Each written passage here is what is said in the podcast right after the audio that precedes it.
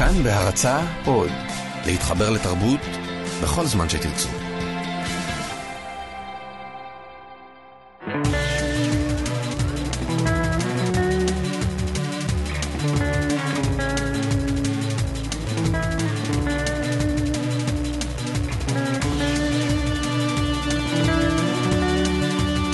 לפני כמה שנים הגעתי לשוחח עם אחד מחברי הקיבוץ שלנו, שהיה כבר קשיש מופלג וחולה מאוד, ממש בימיו האחרונים, והוא סיפר לי בהתרגשות, במסגרת עוד הרבה דברים שעלו בשיחות הפרידה האלה, למה הוא לא מוכן לשיר את התקווה. יהודי מבוני הארץ, ניצול שואה, הוא אמר, אני את המילים האלה לא יכול להוציא מהפה. למה? הוא אומר, כל פעם שאני שומע אתכם שרים, עוד לא אבדה תקוותנו להיות עם חופשי בארצנו. הוא אומר, אני הייתי ילד בהולנד בזמן השואה, נער. אני יודע מה זה לא להיות חופשי. אתם, שנולדתם פה, כך הוא אמר לי, אתה יודע מה זה לא להיות חופשי בארצנו? אתם חופשיים, נולדתם לחופש הזה. חופש או חירות, בזה נעסוק היום. איתי האב רומן קמינסקי ואני הרב אילי עופרן. האב רומן, כולנו עבדים, כמו שאומר השיר המפורסם, או שיש אנשים שהם בני חורין. אז אני אענה במילה שהשתמשת, יש תקווה, שאנחנו לא עבדים, או שיכולים להיות משוחררים, בני חורין. עד כמה אנחנו עכשיו חופשיים? שאלה טובה. אני לא בטוח אם אפשר להגיד עד הסוף, אם אנחנו ממש נכונים עד הסוף. אבל מקווים שאנחנו מתקדמים ומתקרבים למצב כזה של חירות מושלמת. כן, חירות זה ערך. במובן מסוים, בתפיסה שלי, האדם שואף להיות המעלה הכי גדולה, הייתי אומר, משה רבינו, עבד השם, מה יותר גדול מלהיות עבד? אנחנו רק בעולם המודרני פתאום חירות נהייתה ערך כל כך חשוב. אתה חושב שחירות זה מטרה? רציתי אולי לענות לשאלה, כי דיברת על עבד השם, כן? אצלנו בנצרות אנחנו הרבה מדברים על עבד אדוני מספר ישעיהו. ואם הוא היה עבד לא חופשי, שלא היה לו חירות, או דווקא שהוא בחר לסבול בזה הוא היה חופשי, אז חירות זה ערך, בטוח. ערך שרוצים להשיג אותו, אבל לא תמיד יודעים באיזו דרך לעשות את זה. וזה קשה מאוד, להבין איך להגיע לחירות. בתפיסה של הרבה אנשים, הדת היא מסגרת מגבילה, כל דת, גם הדת היהודית, גם הדת הנוצרית, גם דתות אחרות. והרבה פעמים האנשים שפרקו מעליהם את עול הדת קוראים לעצמם חופשיים. ויש משנה במסכת אבות, משנה מפתיעה קצת, שלוקחת את הפסוק שנאמר על לוחות הברית, שהמכתב חרוט על הלוחות, אומרת המשנה, אל תקרא חרוט על הלוחות, אלא חירות, שאין לך בן חורין, אלא מי שעוסק בתורה. הניסיון הזה להגיד שהחירות האמיתית נמצאת דווקא בתוך המערכת הדתית, היא דבר שאני רואה בעולם שאנחנו חיים בו כמשימה מאוד מאוד קשה. עוד לפני שאני מסביר את זה לאחרים, איך אני מסביר לעצמי? למה בתוך המערכת הדתית, בתוך עולם התורה, יש איזה ממד של חירות שאין במקום אחר. כשאתה אומר שבעיניך חירות היא ערך, דווקא החירות לקבל על עצמך את העבדות, אז קצת רוקנו את הרעיון הזה ממשמעות, לא? כי אם גם העבד בוחר להיות עבד, אז במה הוא עבד? סליחה ששוב אני אענה על השאלה שלך במילים שהשתמשת. אבל בדיוק אני חושב שזה נביא ירמיהו, זה גם שוב טקסט מאוד חשוב אצלנו בנצרות, כי הוא מדבר על ברית חדשה, לא כספר כמובן, כברית שהיא שאלוהים רוצה לקרות אותה גם עם העם יהודים. ואני חושב ששם כתוב דווקא שאלוהים רוצה לכרות את התורה על הלב, לא על האבן. זאת אומרת, אם התורה, איך אומרים, חרוט, אה, נחרטת, כן, על הלב, אז אני לא עבד לתורה, אני דווקא חופשי בתורה הזאת, כן? אם אני בוחר לחיות על פי התורה הזאת, אז היא לא צריכה להגביל אותי, היא ביטוי לחירות שלי. וככה גם דת כמובן, אם אה, דת זה מסגרת שבה אני חי את התורה. אז אה, דת לא צריכה להגביל, זה עניין של חיים רוחניים פרטיים, איך מישהו מחווה את החיים האלה, איך הוא רואה את אלוהים אם הוא מאמין בו בכלל, כן? אבל אם הוא מאמין, אז uh, הוא יראה את החיים דתיים או רוחניים, משהו שמוביל אותו לחירות הטובה, השלמה. יכול להיות שכדי להבין למה אנחנו מתכוונים כשאנחנו אומרים חירות, אולי רגע צריך לחדד ולהסביר למה אנחנו מתכוונים כשאנחנו אומרים עבד. כי בעצם, במה ההבדל בין, במה שונה העבד מכל עובד אחר? בזה שהוא לא מקבל כסף, אנשים עובדים בהתנדבות בהרבה תחומים. בזה שאומרים לו מה לעשות, נו, גם לי לפעמים אשתי אומרת מה לעשות. לכל אחד מאיתנו יש איזה שהם תחומים שהחירות שלנו קצת מוגבלת. ונשאלת השאלה בכל זאת, מה הופך את העבד לעבד? אולי אם נבין מהו עבד, נוכל גם להבין מהי חירות. אבל שוב, אם אנחנו נחזור למה שאמרנו על עבד אדוני, עבד השם, ופה מדברים על בחירה של מישהו לחיות עבד, הוא לא בוחר להיות עבד כבן אדם שיעשה מה שהוא לא רוצה, הוא הופך להיות עבד, שבן אדם שיעשה מה שאומרים לו, או אלוהים, או מישהו אחר אומר לו, כי הוא מאמין שזה טוב, אפילו שהוא לא מאמין, לא, לא מבין את זה, או לא נוח לו כרגע, אבל בכל זאת הוא מאמין שזה משהו טוב בשבילו. אז במובן הזה עבד זה לא משהו רע, זה משהו, זה בן אדם שפשוט הוא בן חורין דווקא, בבחירה שלו הראשונה, לקיים את רצונו של אלוהים או של מישהו אחר. אז שוב, המילה עבד פה גם יכולה לקבל את המשמעות החיובי דווקא, שאנחנו לא, לא, לא רגילים לחשוב על זה ככה. אבל אם אנחנו גם, אוקיי, אתה אמרת על אשתך, על, על משפחה, חיי חברה, אז רציתי ככה להגיד דבר אחד, אוקיי, אתה התחלת את השיחה שלנו ממש מהיסטוריה אה, מאוד יפה של מישהו אה, שגר בקיבוץ, זקן. וגם אני מכיר מישהי, זקנה, בת 90 פלוס, שהיא רווקה כל החיים שלה, זה היה בחירה שלה, ודווקא היא אומרת דבר מעניין שאני לא מסכים איתה לגמרי, שהיא לא יכולה להיות חופשייה עד שמישהו תלוי בה. כן, אנחנו היינו מסכימים להגיד שאנחנו לא חופשיים כאשר אנחנו תלויים במישהו אחר.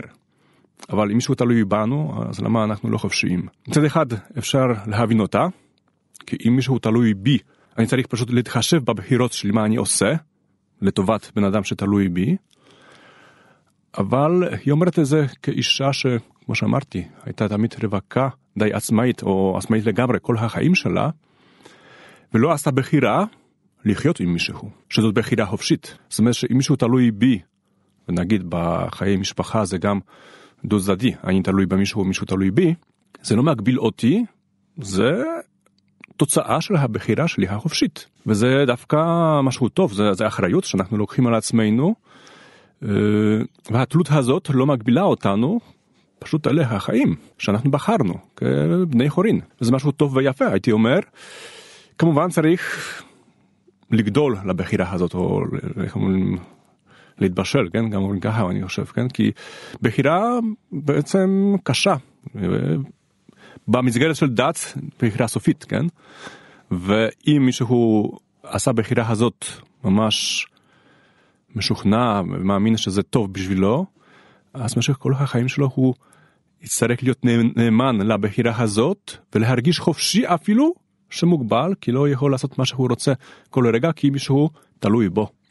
אבל כשנולדה הבת הגדולה שלנו, אחי הגדול, שכבר היו לו אז uh, הרבה ילדים, אמר לי, תדע לך, זה השינוי הכי גדול שאדם עובר בחיים שלו.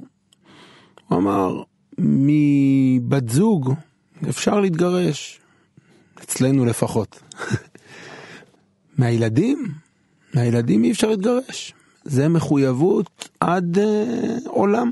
ובמובן מסוים, כשאני מסתכל, אה, אברומן, על הדת שלכם, שבה הרבה פעמים תפיסת המשפחה היא שונה, ואולי פעם צריך לדבר על זה בשיחה ארוכה נפרדת, אבל הבחירה של כמרים לא להקים משפחה, והאידיאל של הנזירות, והעובדה שכבר כשמקימים משפחה, אז מדובר במחויבות מוחלטת שאין גירושים, זה תפיסה של המשפחה אולי כדבר שמגביל את החירות, ולכן לאנשי הרוח, הדת, צריכים להיות חופשיים מהמחויבות הזאת, זה מה שעומד מאחורי זה?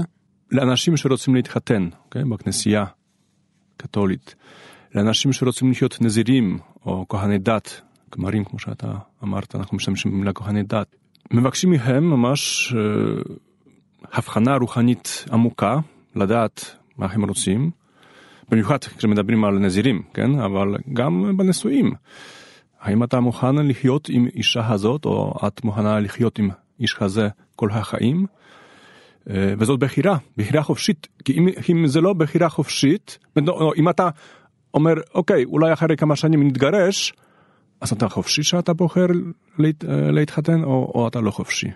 או זה רק סוג של משחק שלך. אה, אם מישהו יגיד, אוקיי, אני מקווה שאנחנו נחיה עד סוף העולם, עד סוף חיים שלנו יחד, אבל אולי לא, דווקא אצלנו זה, זה עניין של חירות. אוקיי? אתה, אה, לפני חתונה יש תמיד שאלה, האם אתה באת, או את בת לחתונה, אתה רוצה אה, להתחתן כבן אדם חופשי. כי אם לא, אז אין חתונה אצלנו. ופה אני לא הייתי מבדיל דווקא, וזה דווקא יפה, כי אנחנו בעניין אה, של המשפחה, כמו שאתה אומר, אי אפשר להתגרש מהילדים.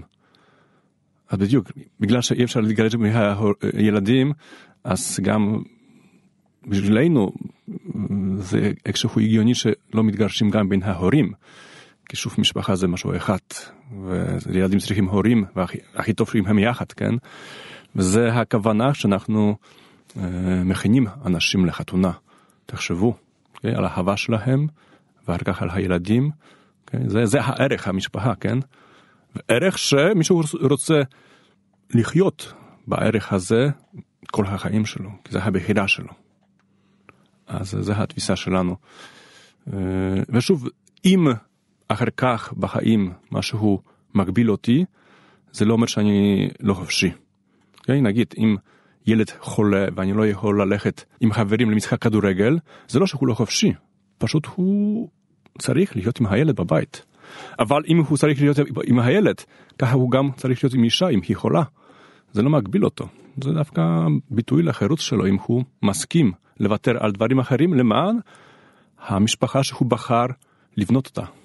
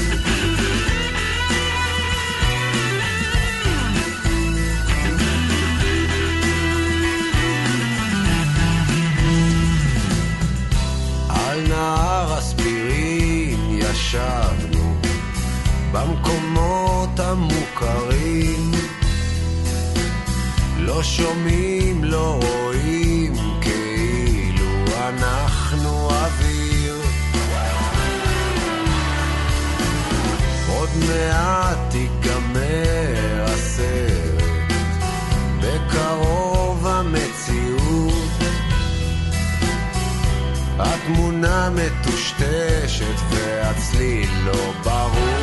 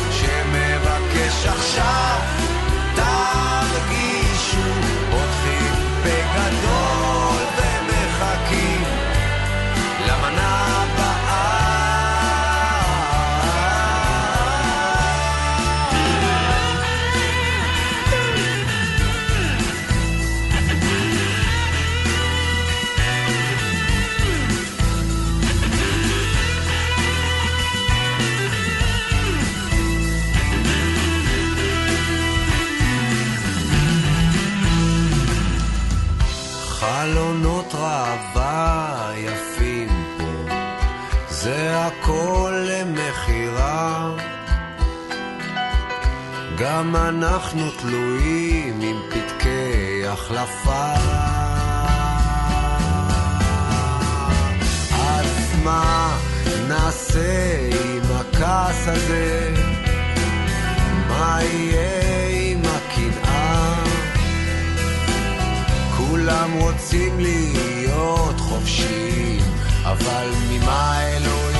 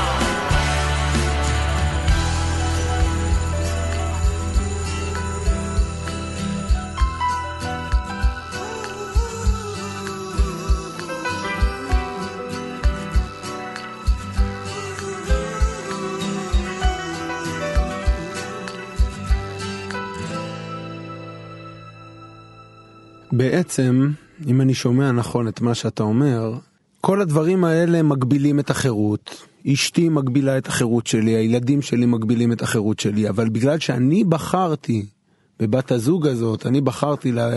ב... בילדים האלה וכולי, אז אני חופשי, כי אני בחרתי. הקושי הגדול בתפיסה הזאת היא, אני אגיד לך על עצמי, אנחנו התחתנו, היינו בני 20, מה, מה ידענו אז? לא יודע. האם כל החיים אחר כך אנחנו משלמים במרכאות את המחיר של החלטה רצינית או פחות רצינית שקיבלנו ביום אחד? בימי בית המקדש היה, היו הרבה ויכוחים בזמן אה, בית שני בין הפרושים לצדוקים, שתי קבוצות בעם ישראל ש... ומי ששלט ביהדות של אז היו הפרושים, וכל הזמן הם נלחמו בקבוצה הקטנה של הצדוקים. הגמרא מספרת על יוחנן כהן גדול, ששימש 80 שנה בכהונה גדולה, ולבסוף נעשה צדוקי. 80 שנה הוא היה כהן גדול כמו שצריך, ואחרי 80 שנה פתאום שינה את אורו והתנהגותו והתחיל להיות כמו הקבוצה השנייה, הצדוקים. ומורי ורבי, הרב ביגמן, תמיד אומר שכשקוראים את המשפט הזה, חושבים שזה ביקורת על יוחנן כהן גדול. הרב ביגמן אומר להפך, זה לשבחו נאמר. למה לשבחו? הוא אומר, אם אני מחר בבוקר אני אחליט שאני רוצה להחליף את הקבוצה שלי, את התפיסה שלי, את האמונות שלי, זה לא כל כך פשוט. יש לי מעמד, יש לי תלמידים, יש לי ילדים, יש לי משפחה, יש לי חברים, יש לי נישה מאוד ברורה בקהילה שבה אני חי. אני לא יכול יום אחד להחליט שאני מישהו אחר. אם יוחנן כהן גדול אחרי 80 שנה בתור כהן גדול עוד היה יכול לעשות כזה שינוי, סימן שהוא באמת היה חופשי. וזה מוביל אותי לשאלה אחרת. יש הרבה הבדלים בתפיסת החירות של היהדות וה, והנצרות, וגם במעט שכבר שוחחנו בין שלך לשלי. אבל אני שואל עכשיו, ברמה הפרטית שלנו, אתה ואני, הרב רומן, אנחנו חופשיים. לי יש את הקהילה שלי, את התלמידים שלי, וגם לך, את שלך, עם כל הפער האדיר בינינו, אנחנו חופשיים. או שאנחנו מחויבים למעמד, לתפקיד, וגם אם אה, משהו לא נראה לנו, אנחנו לא באמת יכולים לה, להרשות לעצמנו, וגם אם יש דבר שאנחנו היינו מאוד רוצים לעשות, ואפילו מאמינים שהוא בסדר, המעמד מחייב. אתה אדם חופשי. לא לגמרי, הייתי אומר, אבל שוב, פה כאיש דת, הייתי אומר שמה שמגביל את החופש שלי, החירות שלי, זה דווקא החולשות שלי, החטאים שלי, לא דברים יומיומיים, מה שאני עושה. כי, אה, כן, שוב, יש לנו שאול השליח שאומר שהוא לא תמיד עושה את מה שהוא רוצה, אבל הוא אומר את זה רק בעניין של בדיוק הבחירה המוסרית, הרוחנית, לעשות טוב או לעשות רע. בחיים יומיומיים, הבחירות, אז פה אנחנו חוזרים על. על מה שאנחנו אמרנו. זאת היה בחירה שלי לחיות כהן דת, לא להתחתן ולהתחייב לשרת בכנסייה, ואני נשאר נאמן לזה ואני מרגיש בזה חופשי. זאת הייתה בחירה שלי בחיים שלי. אה, ואני, כמו מי שמתחתן, גם אני, אה, בבחירה שלי הייתי צריך לקחת בחשבון שאני לא אעשה הכל מה שאני חושב לנכון, כל מה שאני רוצה, כי אני אשרת באיזושהי מסגרת של קבוצה ככנסייה, קהילה, ואני גם מוגבל על ידי המנהיגים שלי, גם מוגבל על ידי המאמינים שבאים לקהילה שלי, אבל פה אני אצטרך לראות מה אני יכול לעשות כדי לעזור, כדי לקיים את התפקיד שלי כמו שצריך, כמו שאני חושב לטובתי וגם לטובת אחרים במיוחד. פה הייתי משלב את השני העניינים, המשפחה והקהילה. חירות זה משהו שאנחנו אני לא יודע אם להגיד, אפשר להגיד בונים כל החיים שלנו או משיגים דרך הבחירות הקטנות, אבל, וזה אצלנו, בנאמנות לבחירות הקודמות, אם הן היו טובות כמובן. כי אם פתאום אנחנו מגלים שטעינו ממש, לא כיוונו וטעינו, אז עלינו לשנות.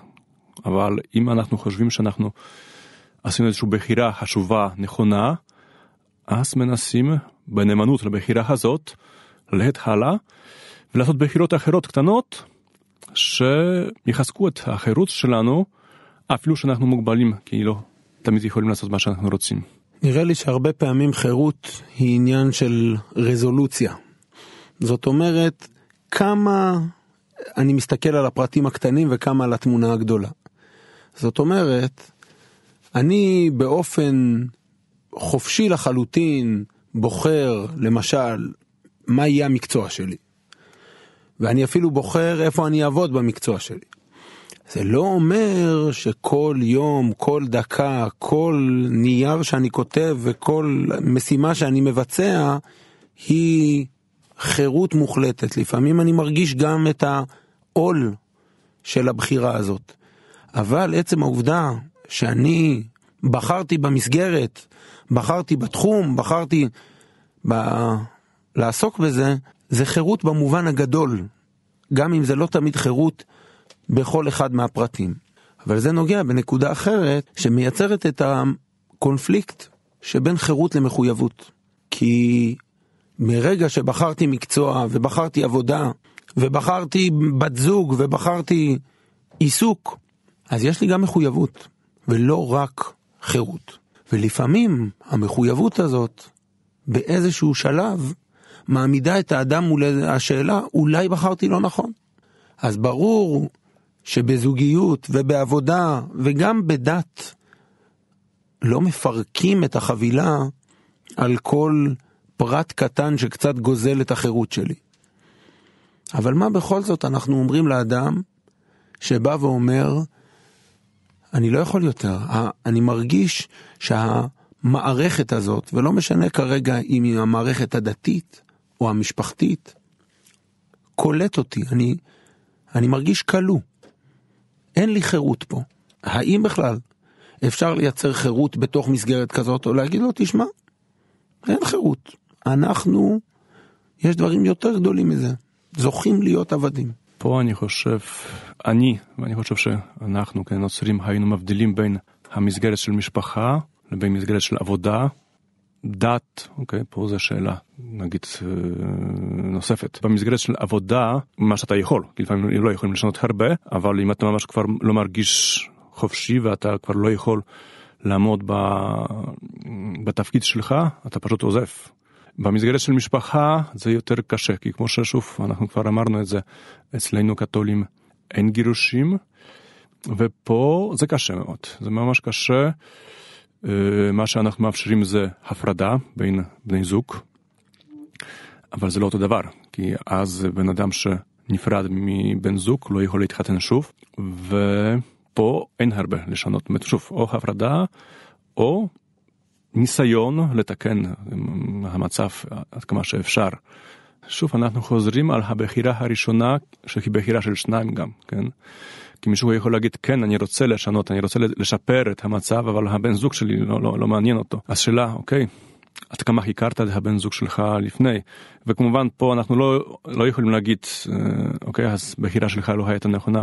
כמובן, כמו שאתה אמרת, אנשים מתחתנים כצעירים, ואפילו שהם כבר ממש מכירים אחד את השני היטב, אחרי שנים מישהו יכול להשתנות, ולפעמים קשה לעמוד בנאמנות, להישאר עם מישהו שכבר לא אוהבים אותו, מפריע לנו. פה שוב אנחנו חוזרים על החשיבות, לפחות אצלנו, להתכונן לחתונה, ואחר כך שוב לבנות את חיי המשפחה, לבנות את החירות שבתוך החיים האלה, כדי שנשאר תמיד חופשיים ויחד. אבל זה, זה עבודה לכל חיים. במסגרת של דת זה משהו אחר, כן? כי פה נוגעים באמונה. האם, אם דת מגביל אותי אז אני אה, עוזב ואני הולך להאמין במשהו אחר. שוב, זה פה זה דבר מאוד אישי. כל אחד קודם כל צריך לחשוב על זה מול אלוהים אם הוא מאמין.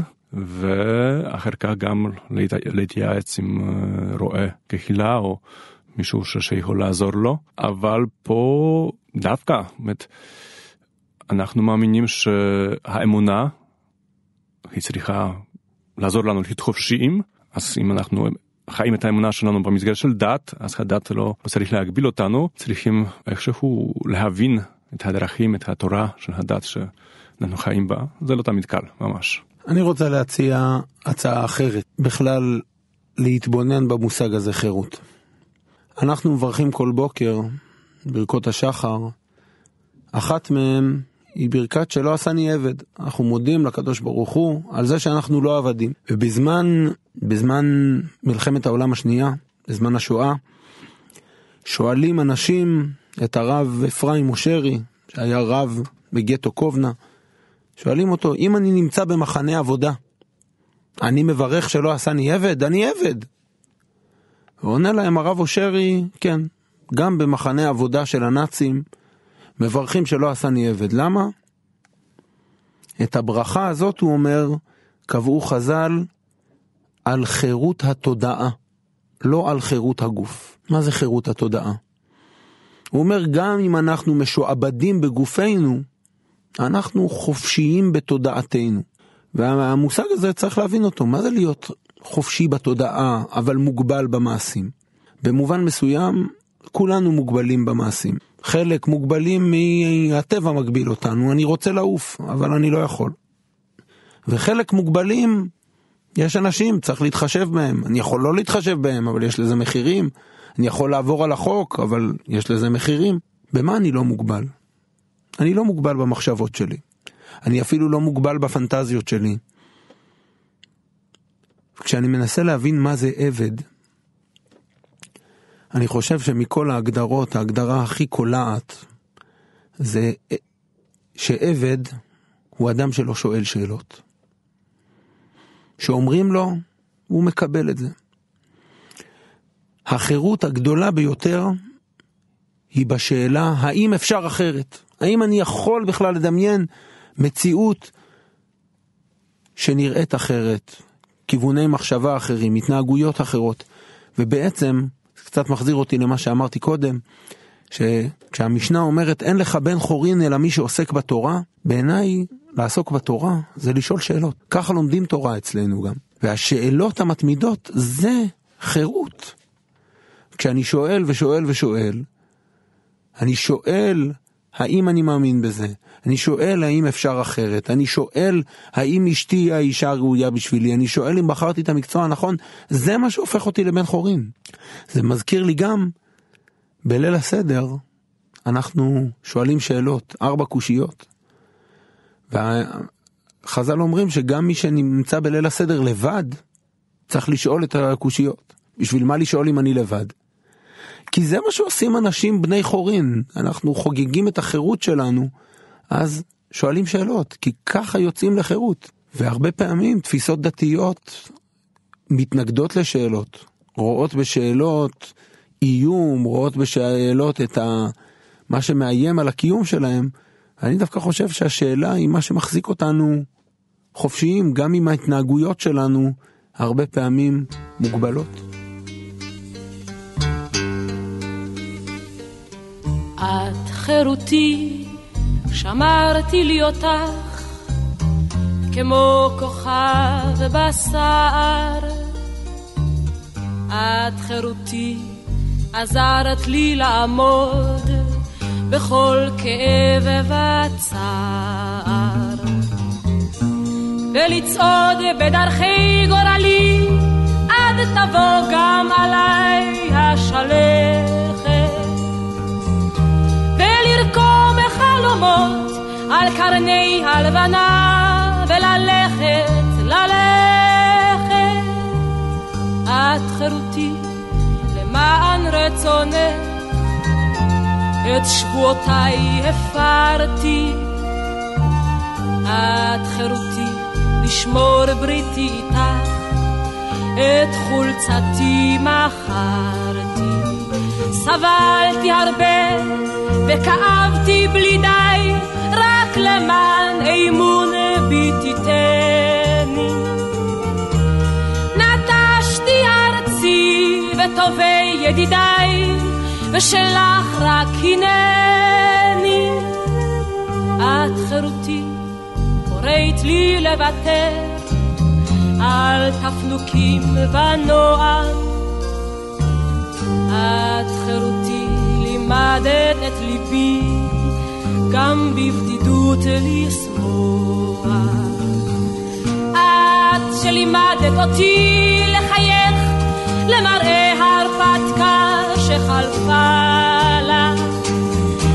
ללקק את פצעיי במסתור ולקום וללכת לי הלאה. את חירותי בלילה קר אחד, הפרתי את בריתנו, כך לבדי ערקתי מהשביל, עליו פסענו שנינו. בגדתי בך, חירותי הטובה, אל הכלא פסעתי בצער. אל הכלא החם, אשר שמו אהבה,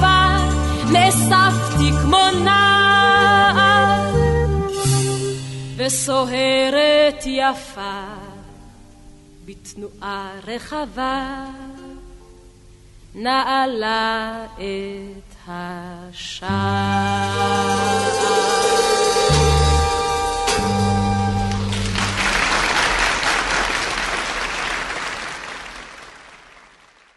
שוב אנחנו, אני אחזור עכשיו למה שכבר דיברנו, אה, מה שכבר אמרנו על מה זאת אומרת להיות עבד. אפשר להבין את זה, להיות עבד, מישהו שממש אה, לא יכול כלום, הוא לא חופשי בכלל. אבל גם אמרנו שבביטוי של עבד השם או עבד אדוני, דווקא להיות עבד זה מישהו שהוא כן חופשי, בן הורין. ואז בדיוק בשני ההגדרות האלה של העבד, הייתי רואה את תשובה לשאל, השאלה שלך. אם אנחנו לא יכולים לשאול שאלות, אז אנחנו עבדים שלא יכולים כלום, ממש אנחנו עבדים. כי כן, זה, זה כמו דיקטטורה, כן? אתה לא יכול לשאול ו, ותעשה מה שאומרים לך. אבל מצד שני, אנחנו שואלים שאלות, וכאשר אנחנו מגיעים לאיזושהי הסכמה שאנחנו קיבלנו את התשובות האפשרויות, ואולי אנחנו אפילו, זה מספק אותנו, או אולי לא, אבל אנחנו נשארים נאמנים ל, אה, לדרך שהתהלכנו בה, דת, משפחה, אה, דרך אחרת.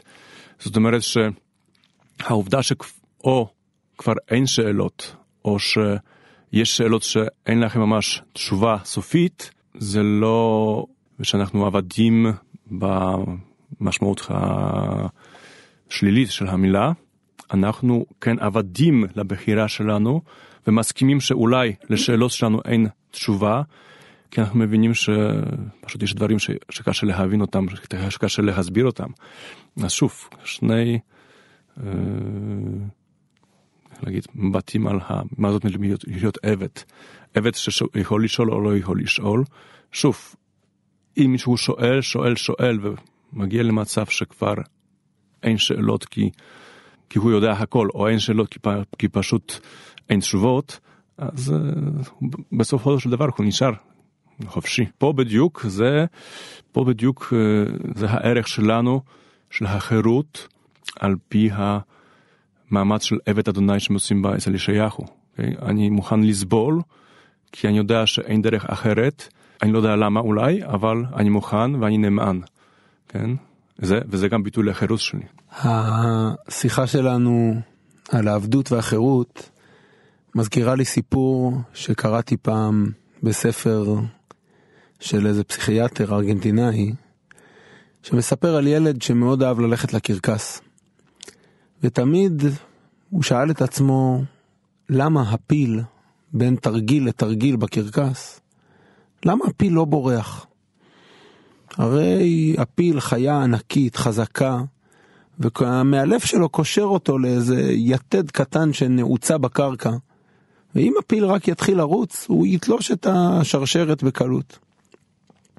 וככה הוא שואל כל אחד למה הפיל לא בורח, עד שפעם אחת איזה סבא אומר לו, הפיל לא בורח כי הוא קשור לשרשרת מאז שהוא היה קטן. וכשהוא היה פיל קטן, השרשרת הזאת הייתה חזקה מספיק כדי להחזיק אותו קשור. והוא כל היום היה נאבק ונאבק ונאבק בשרשרת. ויום אחד, יום מר ונמהר בחייו של הפיל, הוא הפסיק להיאבק, הוא הבין שהוא כבר לא יכול לברוח. ונראה שנראה לי, זה שכל עוד הוא היה נאבק ושואל את עצמו האם אפשר אחרת, הוא היה פיל חופשי. אמנם בשבי, אבל פיל חופשי.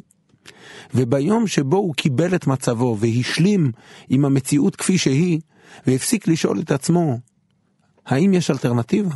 ביום הזה, אני חושב שהוא נהיה פיל שבוי באמת, פיל חסר חירות.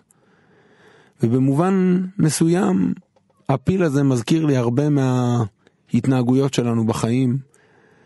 יכול להיות שיש uh, הבדלים וכיוונים ודקויות שונות, אבל בסופו של דבר החוויה האנושית מתחברת בסוף הרבה פעמים לנקודת החירות הפילית הזאת. הרב רומן קמינסקי, תודה רבה לך. ערך אותנו נדב הלפרין, הטכנאי היה אסף רפופורט. שיהיה לכולנו יום מלא חירות, אחריות, מחויבות, עם היכולת להתנועע ביניהם בצורה מספקת.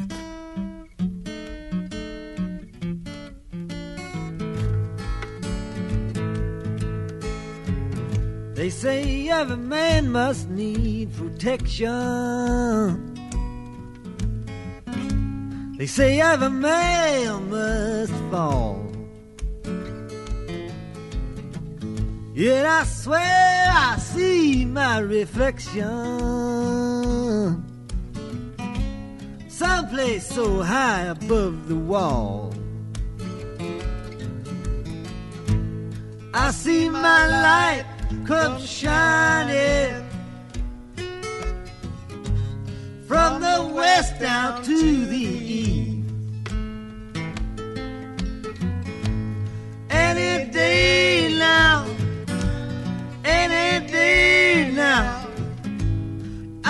shall be released.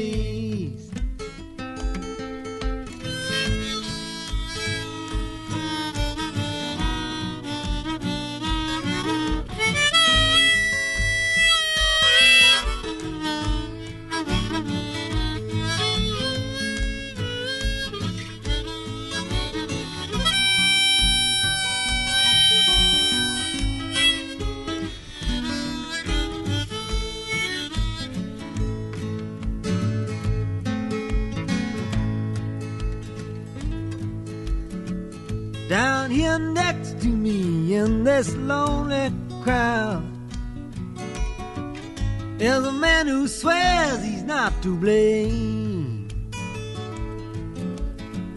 All day long I hear him cry so loud,